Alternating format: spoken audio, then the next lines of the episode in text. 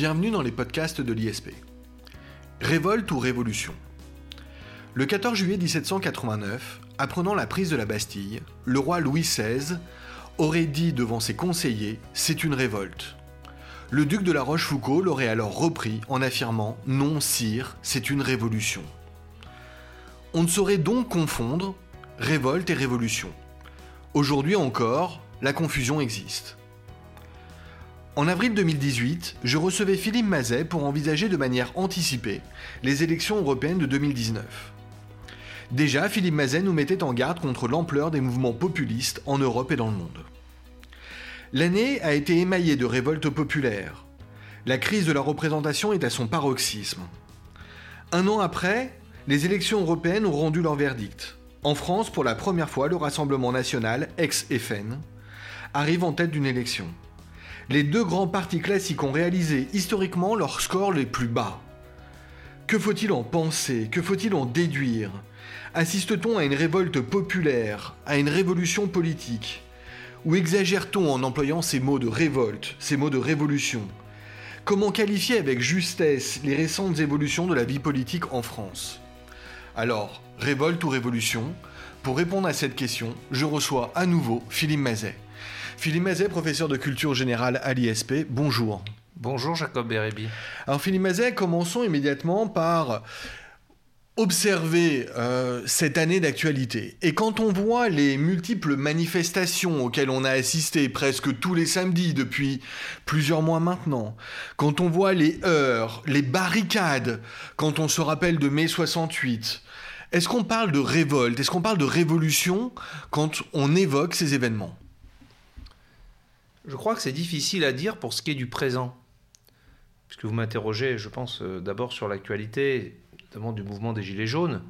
Parce que lorsqu'on voit, comme vous dites, des heurts, des barricades, euh, des gaz lacrymogènes, on ne sait pas finalement ce que ça va donner. Hein, on verra au résultat.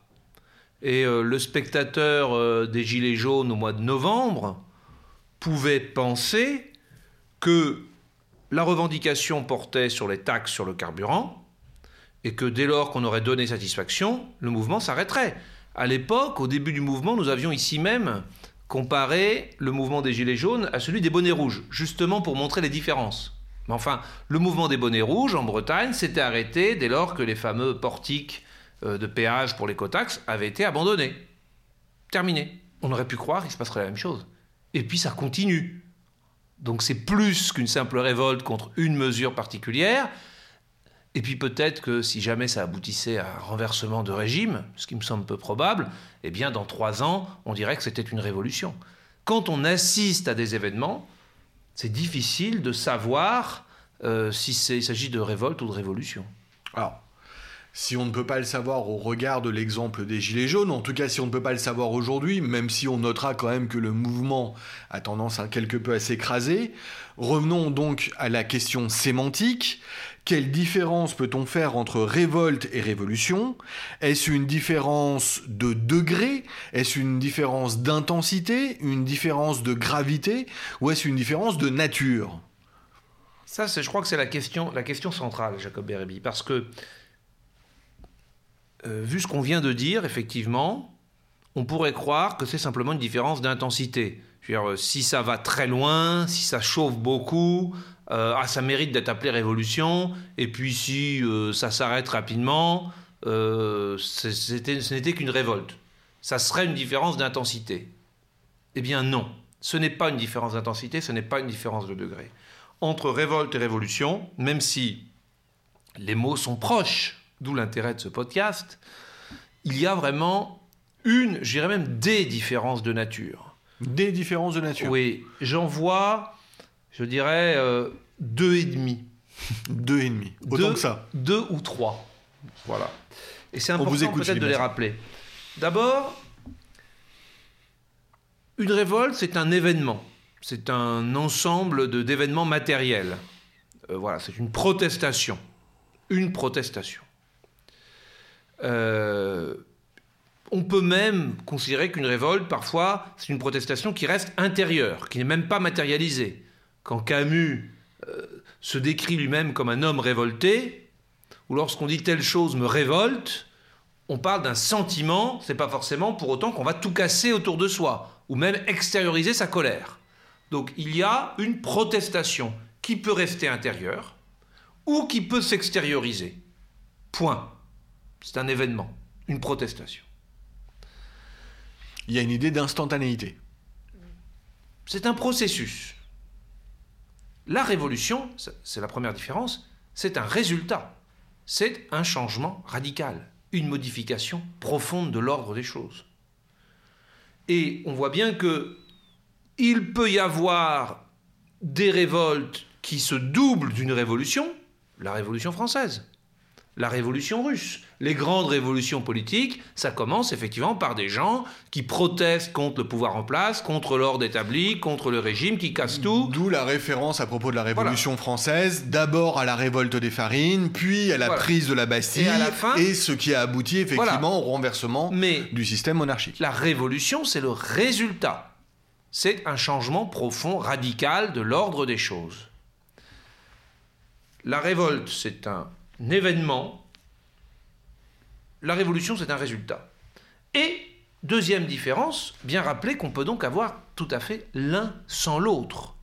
On peut avoir des révoltes qui ne débouchent pas sur des révolutions.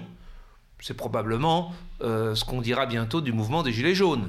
Belle révolte, hein, je ne sais pas combien de samedis, c'est pas encore complètement terminé, mais je ne crois pas que ça ait changé la face de la France. on n'assistera pas à l'avènement de la Sixième République.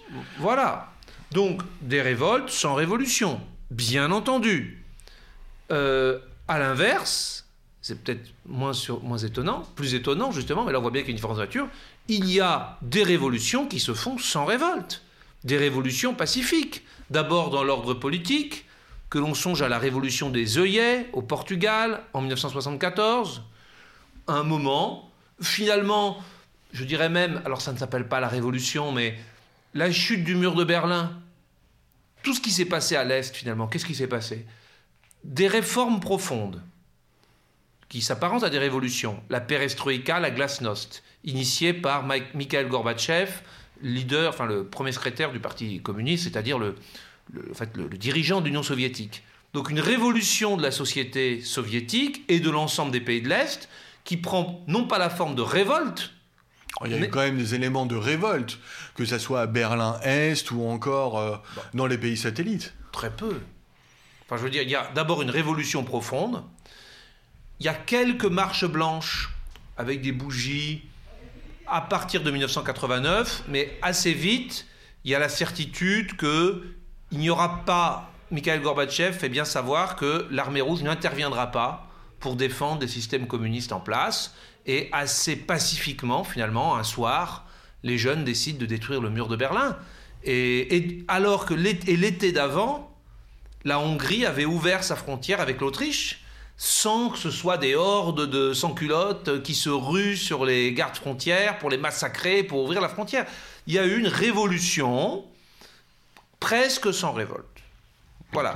Et puis il y a toutes ces révolutions qui ne sont pas de l'ordre politique la révolution, les révolutions industrielles, la révolution des mœurs, la révolution sexuelle, la révolution numérique, la révolution numérique. Mais alors justement, il n'y a pas de révolte du tout. Il y, a un, il y a un changement radical de l'ordre des choses. Ça, c'est le moins qu'on puisse dire. Il y a la révolution agraire au Moyen Âge. Et pour autant, il n'y a pas de, euh, de révolte. Et je dirais même qu'on pourrait dire qu'il y a les révolutions totalement pacifique, totalement progressive. À l'autre extrême, il y a les révolutions qui ont été initiées par une protestation contre l'ordre existant, forte, une révolte. Et puis entre les deux, il y a les révolutions finalement qui sont le fruit de réformes, tout simplement. On a, à un moment donné, effectivement, pris des mesures pour changer les choses, de manière assez identifiée, des événements qui sont bien datés, mais qui n'étaient pas des événements violents, qui se sont faits par la voie, je dirais, de respect de l'ordre. On a fait évoluer l'ordre en le respectant. Au sein de la gauche, il y a toujours eu deux sensibilités, par exemple. La sensibilité révolutionnaire, il faut prendre le pouvoir par la force, avec des drapeaux rouges et des barricades, et le communisme, on va dire, et la sensibilité réformiste. Non, non, non, on va transformer, on va aller vers une société plus juste, effectivement, mais par les élections, par le vote de loi, en s'appuyant sur des majorités politiques, sur les syndicats, c'est la voie plutôt socialiste. Voilà. Et donc on voit bien que réforme et révolution sont très différents. Alors vous évoquiez deux différences majeures de nature et une demi. Je suis en attente de la demi-différence. La demi, en fait, ou c'est la troisième, euh, on la prendra comme on veut, c'est la suivante. C'est que dans l'idée de révolte, il y a vraiment l'idée, bon, étymologiquement, révolte, révolution, revolvare, il y a un retournement. On se retourne. Mais peut-être pas de la même façon. La révolte, c'est se retourner contre. Alors que le pouvoir devrait venir du haut pour descendre vers le bas, c'est le bas qui remonte vers le haut, qui se retourne vers le haut. Hein. c'est le, cours naturel de la rivière finalement qui s'inverse. C'est la révolte euh, euh, d'un ange hein, qui va s'appeler Satan euh, dans, la, dans la Bible. c'est-à-dire, c'est quelqu'un qui devrait obéir à la loi de Dieu et qui se retourne contre ce qui est en haut. Donc il y a clairement une inversion des choses. on se retourne contre. La révolte, c'est une révolte contre. Révolution, il y a l'idée de retournement pas dans le sens de retournement contre, mais plutôt de retour à quelque chose. Au sens physique, la révolution, la révolution d'une planète, par exemple, c'est le temps que met une planète pour faire le tour sur elle-même. La révolution de la Terre autour du Soleil est de 365 jours, un quart. Voilà. C'est le retour. Et la dans l'idée de la révolution, il y a cette idée que l'on revient au point d'origine. L'idée de cycle. Oui, mais plus précisément, cette idée que parce que dans l'idée de cycle, il y a l'idée qu'on termine un cycle, on en commence un autre. C'est pas exactement ça l'idée de révolution. C'est peut-être même plus précis. C'est que il y avait un état des choses naturel dont on n'aurait jamais dû s'écarter.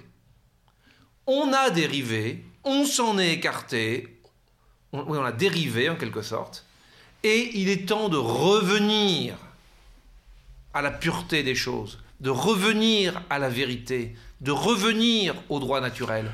C'est bien. Et donc, finalement, on revient à ce, dont, à ce dont on n'aurait jamais dû s'écarter. C'est, un, c'est extrêmement conservateur, c'est réactionnaire, en fait.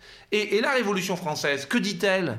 Reprenez la, déclaration de 1789. Je sais que vous la connaissez par cœur, hein, Jacob Bérébi. Je ne ferai pas l'injure de vous demander de la relire, mais que dit-elle? Ne me faites pas l'injure, me testez pas. Non, bah non. C'est une évidence. on réglera ça après, après le podcast. Euh, que dit-elle, cette déclaration? Elle dit Jusqu'à maintenant, tous les malheurs que nous subissons sont liés au fait que l'on a oublié les droits imprescriptibles, inaliénables, sacrés, qui sont dans la nature de l'homme.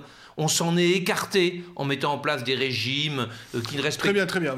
et, on revient. On comprend l'idée de retour dans la révolution, mais. Pourquoi est-ce que j'ai dit demi alors? Parce qu'on peut dire, que bah, c'est une troisième différence. Pourquoi est-ce que j'ai demi? Ben Parce que je pense que ça, c'était le sens de la Révolution française. Très précis. Qui se veut non seulement un changement radical de l'ordre des choses, mais aussi un retour à ce dont on n'aurait jamais dû s'écarter.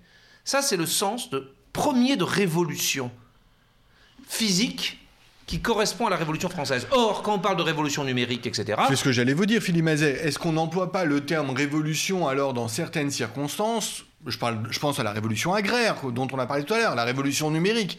Est-ce qu'on n'emploie pas le terme de révolution de manière abusive alors? Parce que je vois pas dans la révolution numérique en quoi on assisterait à un retour à un état antérieur. Donc, cette révolution numérique ne serait qu'une simple révolte, mais en même temps, on ne va pas contre quelque chose?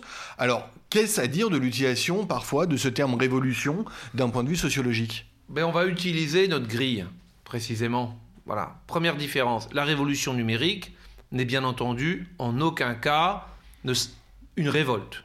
C'est juste un changement radical de l'ordre des choses. Donc on voit bien qu'il peut y avoir des révolutions sans révolte. Voilà et même sans réforme, c'est-à-dire sans décision à un moment donné bien identifiée du pouvoir politique, par exemple, qui décide qu'on va changer. Voilà. Donc c'est bien ce qu'on a dit. Nos deux premières différences entre révolte et révolution s'appliquent. Tout le problème, c'est sur la troisième. L'idée qu'une révolution, de même que la révolution de la Terre autour du Soleil, c'est un retour au point d'origine, ça ne s'applique absolument pas à la révolution numérique. Hein. Il n'y avait pas d'ordinateur ou d'Internet avant notre époque. Donc, c'est pour ça que j'avais dit que cette euh, dernière différence, c'est un peu la demi. Parce que elle était très liée à la manière dont les, les Français définissent la Révolution française, qui est un retour au droit naturel, donc, qui est là depuis toujours parce que l'homme est homme. Mais on a gardé le terme de révolution pour parler d'autres changements radicaux, le numérique, la révolution industrielle, mais on ne, on ne vérifie plus cette troisième condition. Il n'y a en aucun cas un retour à avant. Donc, je dirais qu'il y a un sens fort de la révolution, qui est le sens de la révolution française, qui inclut y compris le sens physique de révolution, c'est retour à un point d'origine, et il y a un sens courant, peut-être un peu plus faible, un peu moins riche, qui est simplement un changement radical, et on dira qu'il y a une révolution. Oui, des je mœurs, pense, que, euh, je, je pense que dans le langage courant, Ouais. aujourd'hui, c'est cette seconde accep- acception qui est davantage retenue, c'est-à-dire celle d'une évolution très remarquable que l'on appellerait alors révolution. Néanmoins, pendant que vous parliez, alors mon propos va peut-être sembler naïf, mais je me disais que peut-être que la notion de révolution écologique ou révolution environnementale, là pour le coup, remplit les critères classiques puisque dans la révolution écologique, il y a quand même cet élan vers un retour à la nature, un rapprochement de l'homme avec la nature, une critique de l'urbanisme, euh, de l'urbanisation, pardon, etc., etc. Là, on peut parler à propos de l'écologie, de révolution? Vous avez raison. Euh, le domaine de l'écologie est peut-être le plus proche de la révolution au sens plein du terme, y, compris ce troisième sens de retour à l'origine, qui était euh, dans la Révolution française. Puisque à la fois c'est quelque chose qu'on n'a jamais vu, qu'on n'a jamais eu à faire, qui va aboutir à quelque chose de nouveau, à des nouveaux usages, des nouveaux produits, des nouvelles façons de vivre, bien sûr, mais en même temps, tout ça pour revenir à quelque chose qui serait notre condition naturelle, notre condition originelle, qui serait de vivre sur cette terre en harmonie avec les autres éléments de la nature. Voilà, on se serait écarté, on aurait oublié cet aspect naturel, euh, on aurait dérivé, et il serait temps maintenant de revenir à cette chose. C'est très important ce que vous dites parce que on comprend bien à quel point ce troisième sens de révolution, c'est retour à l'origine, lorsqu'il opère, c'est le cas pour le retour au droit naturel en 1789, c'est le cas aussi pour le retour à l'harmonie dans la nature, peut-être avec la révolution écologique, à quel point ça donne une légitimité encore plus forte au processus révolutionnaire. Il ne s'agit pas de dire, moi j'ai trouvé, on va changer de société, j'ai une meilleure idée, on va faire comme ça et je chamboule tout. Il s'agit de dire, revenons à ce que nous sommes vraiment et depuis toujours. Ça donne beaucoup plus de force et beaucoup plus de légitimité, et ça fait apparaître le régime dont on veut sortir comme d'autant plus illégitime, comme une espèce de tâche qui doit n'être qu'une parenthèse qu'il faut refermer au plus Oui, vite. une erreur historique. Donc c'est très profond. Donc cette notion de révolution écologique, effectivement, vous avez raison, elle, est, elle a cette ambiguïté. Alors, Euh, Philippe Mazet, elle joue là-dessus. on a parlé de véritable révolution en parlant de la euh, Révolution française.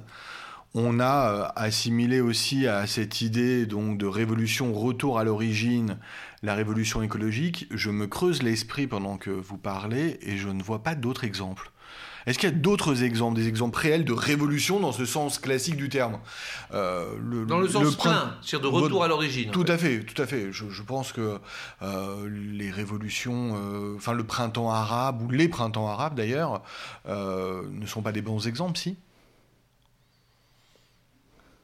Des exemples de révolution réelle, Philippe Mazet. Alors de révolution au sens de retour à l'origine, euh, il y a toute une branche qui est assez intéressante. C'est ce que euh, Zev Sternel, l'historien israélien que nos, étudiants euh, connaissent, a appelé la droite révolutionnaire. C'est un phénomène intéressant du XXe siècle. Et peut-être qu'avec le retour du national-populisme, il faut qu'on en parle. C'est-à-dire que jusqu'à maintenant, la révolution était plutôt le fait de la gauche. On dit gauche réformiste, socialiste, gauche révolutionnaire, communiste. Et puis, au XXe siècle, apparaissent des mouvements qui, ce qu'on pourrait faire entrer dans la droite révolutionnaire, le nazisme, le fascisme, la révolution nationale prônée par le maréchal Pétain pendant l'état de Vichy, etc. D'une certaine façon, la révolution islamique de Khomeini en Iran en 1979, des mouvements qui proposent un retour à ceux dont on n'aurait jamais dû s'écarter. Un retour à euh, une hiérarchie des races hein, pour, le, pour le nazisme, euh, un retour à la France finalement un peu de l'ancien régime, rural, à la terre qui ne ment pas, la République n'ayant été euh, l'idéal des droits de l'homme et des Lumières qu'une parenthèse un peu funeste pour les gens de Vichy, etc. Un retour à l'islam, bon, chiite en l'espèce, mais pour euh, Roménie. Finalement, c'est plutôt du côté de la droite révolutionnaire, euh, on parle de révolution islamique, de révolution nationale, que on a effectivement joué sur cette idée de fermer la parenthèse de l'occidentalisation forcée, de la modernité en fait, du siècle des Lumières, euh, de la démocratie, etc., qui a été à un moment une folie, et on va revenir au monde tel qu'il était avant, avec des hiérarchies sociales, raciales, euh, traditionnelles, religieuses, euh, bien établies. Donc c'est plutôt dans ces franges-là qu'aujourd'hui, je crois qu'il y a euh, la révolution en ce sens un peu habituel. À l'époque de Donald Reagan, en 1980, on parlait, et de Margaret Thatcher, on parlait, l'expression c'est la révolution conservatrice. Sous-entendu, nos sociétés sont basées sur le principe de la liberté, sur le libéralisme économique, d'une part, et sur une certaine morale quand même, traditionnelle, plutôt religieuse, judéo-chrétienne, d'autre part. On s'est par trop écarté de tout ça après la Seconde Guerre mondiale. On s'est écarté du libéralisme économique avec un excès d'État-providence, et on s'est écarté de la bonne morale traditionnelle avec l'esprit mai 68, on va dire. Il est temps de revenir à ce qui est la, les valeurs fondamentales de l'Amérique, de l'Angleterre, de l'Occident, c'est-à-dire cette morale judéo-chrétienne d'une part et cette liberté euh, d'autre part, liberté économique. Mais du coup, l'expression révolution conservatrice serait presque tautologique. Il y aurait cette idée de retour à un État que l'on aurait dû conserver. C'est le conservatisme. Et en même temps, c'est l'idée de révolution que de revenir à cet État. Donc, Vous euh, savez, on en parlera peut-être dans un autre podcast, mais l'écologie aujourd'hui, qui est l'écologie politique, qui est clairement positionnée à gauche, hein, un peu partout, en France en particulier, au départ, l'écologie politique, elle est née à l'extrême droite. C'est Charles Maurras, c'est Maurice Barrès, c'est Frédéric Mistral, c'est au début du XXe siècle toute une franche action française qui critique les villes, l'industrialisation, qui aboutissent à une société anonyme, inhumaine, euh, mécanique, contre la France rurale, cette terre où nos morts sont enterrés, ces villages, ces paysages, ces traditions, ce clocher des églises, ces paysans. C'est ça, c'est à ça qu'il faut rester fidèle. Donc l'écologie était au départ à l'extrême droite. Aujourd'hui, elle est à gauche. Mon pronostic personnel, euh, je ne suis pas très original en disant ça, parce que c'est aussi la vision de Jacques Attali, qui est un auteur, euh, je confesse, que j'aime beaucoup, c'est que la grande tendance politique de l'Occident des décennies qui viennent, c'est cette nouvelle fusion entre l'extrême droite et euh, l'écologie, sur fond finalement un peu religieux respectons les traditions. mysticisme. Respectons les traditions, respectons nos valeurs, respectons notre histoire, euh, respectons la nature, oublions toutes les tentations de vouloir changer le monde. Euh, on tourne le dos finalement au siècle des Lumières et on en revient à un conservatisme social culturel, moral et écologique. C'est très pessimiste comme vision. Hein. Oui, mais veut que l'écologie devrait être le problème de tous plutôt que le problème euh, d'un parti. Bon, enfin, sera, c'est une autre histoire, mais vous m'intéressez, Philippe Mazet. Bah, je, je, pense que je, je, pense que je retiendrai l'idée euh, d'un podcast sur l'écologie prochainement.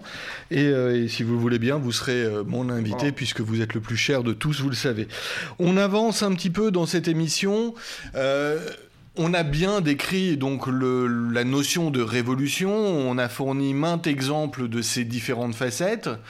Euh, est-ce qu'on peut revenir à l'idée de révolte maintenant? Est-ce qu'on peut avoir donc cette notion peut-être sous-dimensionnée, elle aussi? Euh, Est-ce qu'on peut l'envisager au travers d'exemples? Des exemples récents de révolte euh, bon, on a les gilets jaunes, j'imagine, comme bonne illustration mais il y a un peu l'idée de, vaine révolte euh, dans ce mouvement qui euh, finalement a été étouffé à la fois politiquement, démocratiquement. mais aussi temporellement. D'autres exemples euh, je, crois que les exemples sont partout. Les exemples de la révolte sont partout. Euh,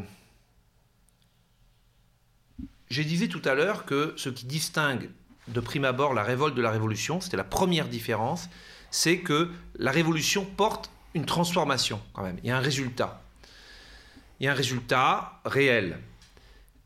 Et aujourd'hui, finalement, on ne voit pas comment être révolutionnaire. Ça qui est assez frappant. Euh, il n'y a plus de critique révolutionnaire vraiment de notre société.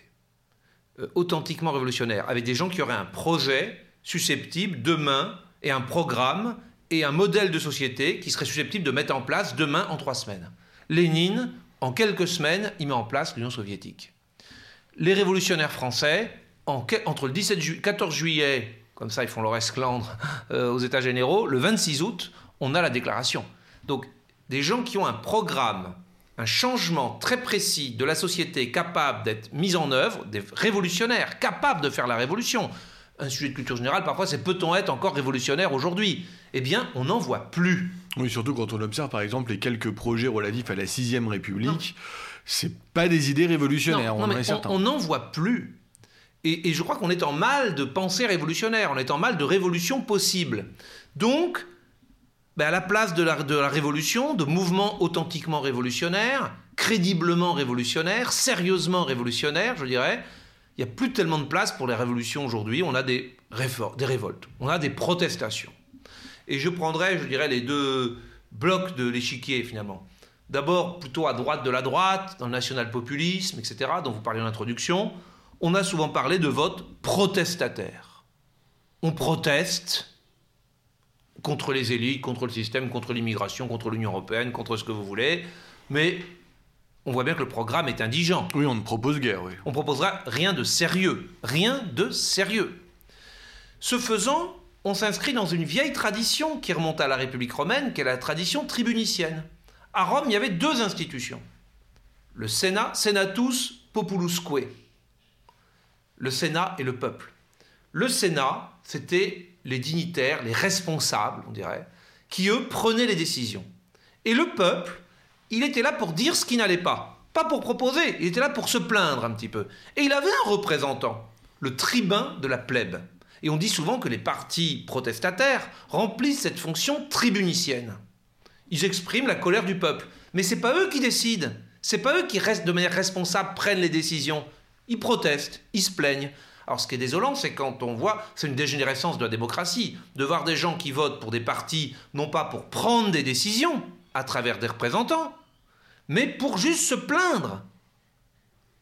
Le but de l'élection, ce n'est pas de se plaindre, ce n'est pas de protester, c'est de choisir des options politiques. Et clairement, on ne choisit pas l'option de ces partis. On ne les connaît pas, ces programmes qui sont indigents. J'ai appris là, il y a trois semaines, que comme ça, finalement, le Front National n'était plus pour la sortie de l'Union Européenne. On décide ça comme ça. Euh, voilà, on sent bien qu'il n'y a pas de, de sérieux. Donc, donc ça, c'est à l'extrême droite, on voit bien le parti protestataire. Le parti communiste, on dit parfois qu'avant c'était lui qui remplissait la fonction tribunicienne en France. Oui, mais il avait quand même un projet révolutionnaire.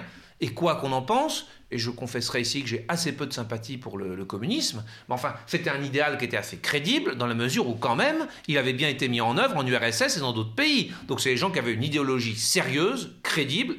Ils avaient un projet révolutionnaire. Aujourd'hui, l'extrême droite, c'est uniquement protestataire. Maintenant, je vais de l'autre côté. La gauche révolutionnaire, les descendants des Lénine, des Marx, euh, ils sont où aujourd'hui? Ben, C'est ce qu'on appelle les altermondialistes. Et leur slogan, je vous rappelle, hein, le slogan d'attaque, le slogan de la France insoumise, de tout ce petit monde qui se réunit à Porto Alegre, c'est un autre monde est possible. Oui, sauf qu'ils ne disent pas lequel.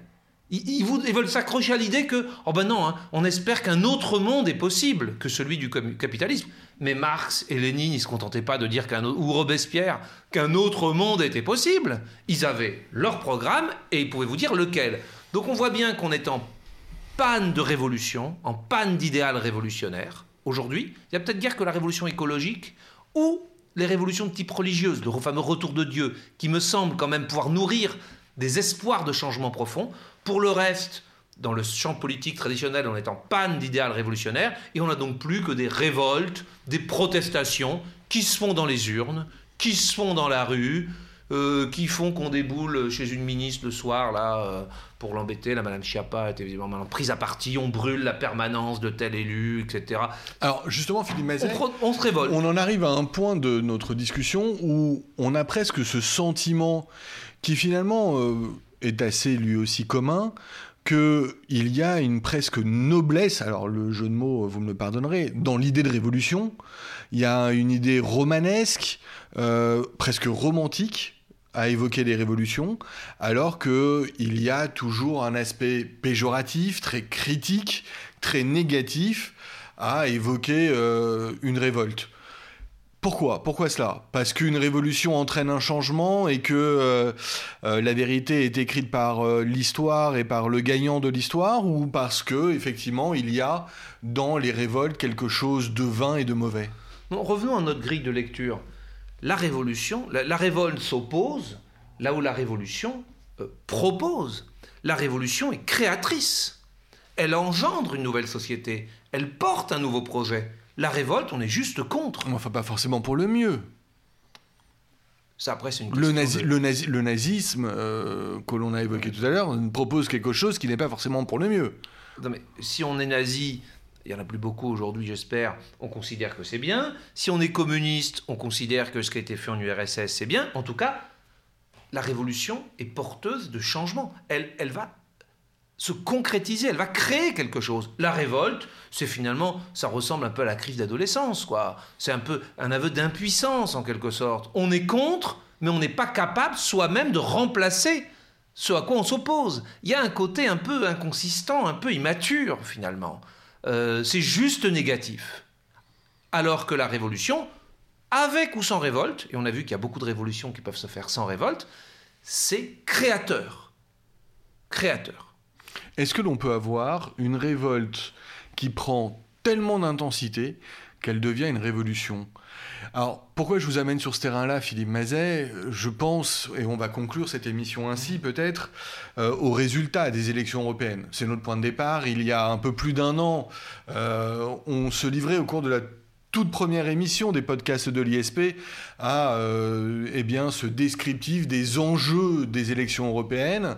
Aujourd'hui, les élections européennes ont rendu leur verdict, on le disait.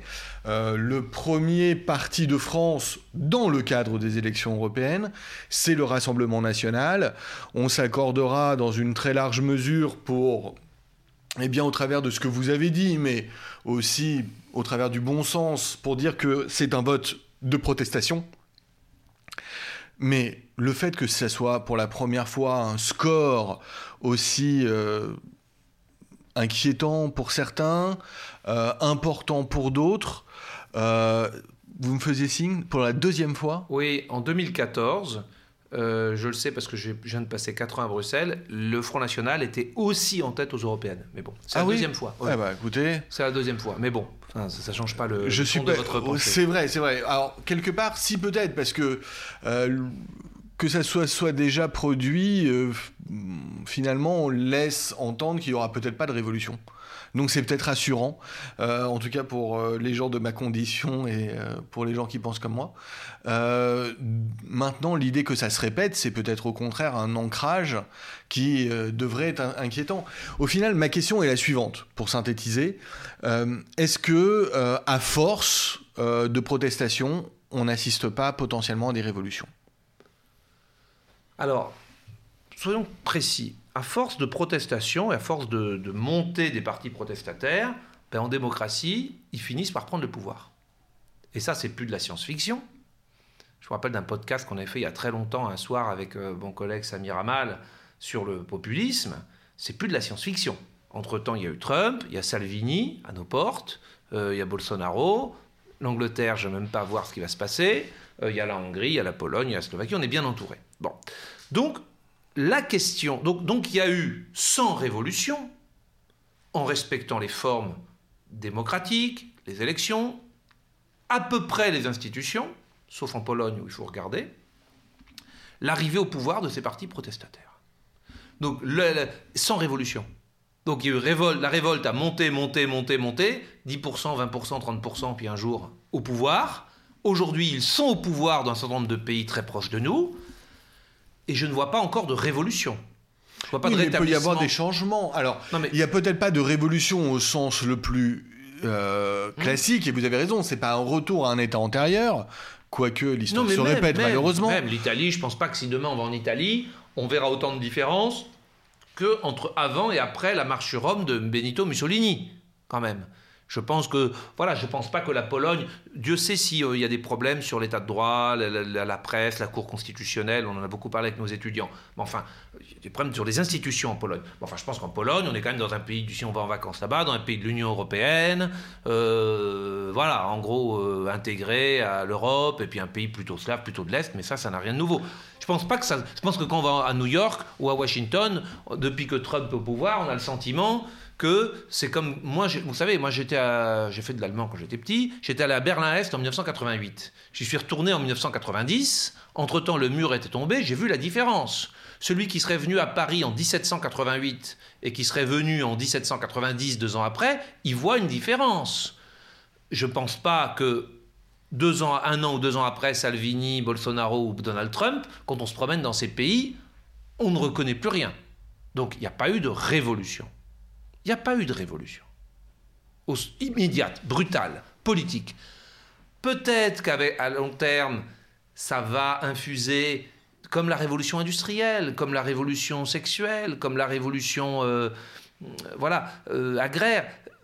Sur 10 ans, 20 ans, 30 ans, finalement, nos sociétés vont quand même changer. Peut-être, mais pour l'instant, je ne vois pas de révolution. Très bien, Philippe Mazet. Euh, pour conclure, un mot sur euh, bien les résultats des élections européennes. Une surprise peut-être quand même de voir les deux grands partis historiques euh, de la cinquième avoir des scores aussi faibles. Ça, c'est le sujet. On pouvait se dire que 2017 avait été un cas très particulier avec des primaires à droite comme au PS et chez les républicains qui avaient été un peu faussées euh, pour des raisons très spécifiques. François Hollande qui au dernier moment décide de ne pas se représenter et qui laisse le PS un peu euh, désorganisé. François Fillon qui avait gagné la primaire à droite, qui a tous ces problèmes de scandale, etc., qui fait qu'à la fin, bon, on n'a ni Benoît Hamon ni François Fillon. On aurait pu dire que c'était un accident et que d'avoir Macron contre Le Pen. Et là, on a une fois de plus Macron contre Le Pen et les autres très, très, très loin derrière. Donc ça, il y a quand même une mutation, euh, un changement, et de même que euh, en Angleterre, à la faveur du Brexit, en Italie, où les anciens partis ont disparu, en Autriche, où on s'est retrouvé deux fois au présidentiel avec un écologiste contre un nationaliste, etc. Je pense qu'il y a un changement du système des partis, c'est très clair. Après, une remarque quand même, bon mais tout le monde a écouté la radio, donc j'ajoute rien, qui est un peu triste pour la France, c'est que nous allons peser très peu au Parlement européen, parce que le Parlement européen repose d'abord sur des accords entre les groupes, les grands groupes politiques, en particulier les deux grands groupes majoritaires, les socialistes et ce qu'on appelle le PPE, le centre droit européen. Et à l'intérieur de ces groupes, comment se fait la position? Ce sont des négociations entre les délégations nationales, les Allemands du PPE, les Italiens du PPE, et alors dans les deux grands partis, dans les deux grands groupes, les Français seront inexistants. Monsieur Bellamy là, va envoyer, je sais pas combien, 1, 2, 3, je sais pas quoi, regardez, euh, députés français dans le groupe PPE, qui va être le groupe majoritaire. Les Français n'auront pas voix au chapitre. Pourquoi les représentants de la République En Marche n'intègrent pas le PPE non, ils vont aller au groupe ADLE, qui est le groupe euh, centriste, on va dire. Enfin, qui s'appelait ADLE jusqu'à maintenant, le groupe centriste. Alors, qui sera un groupe d'appoint. Mais la mécanique du Parlement européen, c'est les deux grands groupes et à l'intérieur des deux grands groupes, des compromis entre les délégations nationales. Et donc dans ces deux grands groupes, les Français n'auront évidemment pas la présidence du groupe, pas de vice-présidence du groupe, les Français seront inexistants. La voix de la France, de la sensibilité française, de gauche ou de droite, au Parlement européen sera inexistante. Très bien, merci Philippe Mazet. On va conclure cette émission. Ça... Celle-ci m'a donner envie peut-être que l'on se retrouve dans des émissions prochaines, à la fois pour parler d'écologie, peut-être de révolution numérique euh, également. Je pense... Euh, très instructive cette distinction entre révolte et révolution, bien que l'on puisse euh, parfois constater que le langage courant se défie justement de cette distinction. Philippe Mazet, merci beaucoup. Merci Jacob Bérébi, à Et bientôt. au revoir à tous.